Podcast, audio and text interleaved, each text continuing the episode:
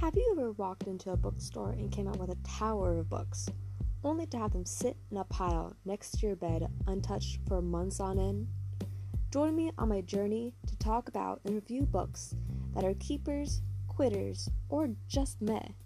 On Novelology, we are going to discover which books to purge our bookshelves of or which books to fill them up with.